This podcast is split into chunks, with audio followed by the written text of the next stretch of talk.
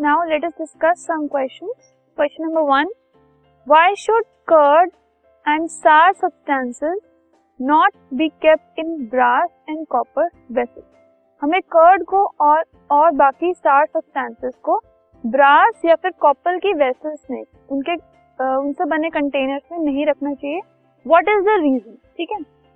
क्योंकि कर्ड और बाकी जो सार सब्सटेंसेस होते हैं, वो एसिडिक होते हैं नेचर उनका जो नेचर है वो एसिडिक होता है।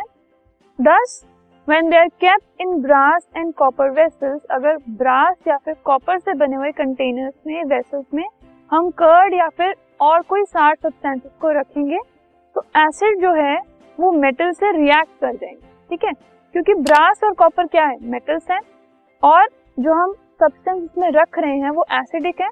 तो acid will react with metals और उस रिएक्शन की वजह से हाइड्रोजन गैस लिबरेट होगी और हार्मफुल प्रोडक्ट बन जाएँगे।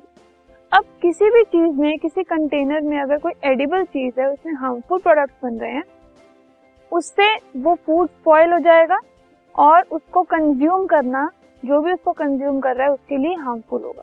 तो इसी वजह से हमें कर्ड और सार सब्सटेंसेस को कॉपर या फिर ब्रास के वेसल्स में नहीं रखना।